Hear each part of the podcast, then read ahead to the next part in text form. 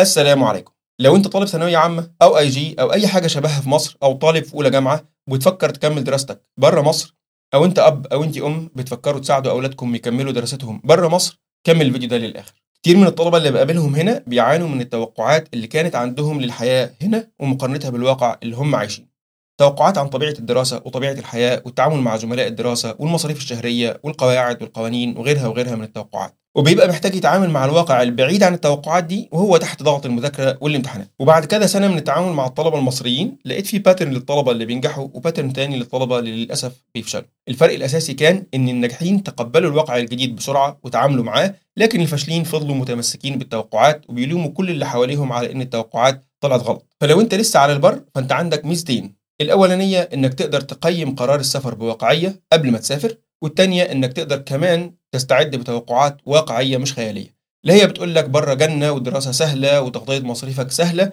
ولا هي بتقول لك بره الدنيا كئيبة والناس عنصريين ومستحيل تنجح. فتعال احضر معانا ال event ده وأوعدك إنك هتخرج منه وأنت عندك قدرة أحسن على تقييم القرار بواقعيه ال event يوم السبت اللي جاي على طول يوم 27 أغسطس من الساعة 6 للساعة 8 وممكن امده للساعة 9 لو الأسئلة احتاجت وقت أطول. وهنناقش فيه مع بعض المواضيع نقطة نقطة. نخلص النقطة وناخد الأسئلة عليها ونجاوبها وننتقل للنقطة اللي بعدها إن شاء الله. وخليني مقدما أرد لك على بعض الأسئلة اللي جت من الناس اللي سمعوا عن ال event. أول حاجة الكلام مش عن ألمانيا بس الكلام نفسه ينطبق على هولندا وكندا وأمريكا وأستراليا وإنجلترا وكتير من الدول اللي الطلبة المصريين بيبقوا عايزين يكملوا دراستهم فيها. بس الطلبة اللي أنا قابلتهم هم اللي عايشين في ألمانيا.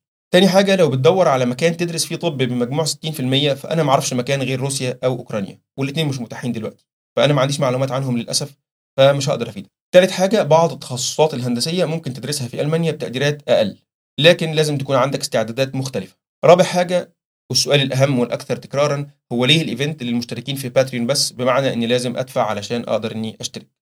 الحقيقة إن ال event نفسه مكلف وأنا مش عايز أروح أجيب sponsor يقول لي لازم تقول للناس الحياة بره جميلة وتعالوا خدوا عندنا ال course الفلاني عشان عليه تخفيض كذا في المية. أنا عايز أديك توقعات واقعية زي ما اتفقنا.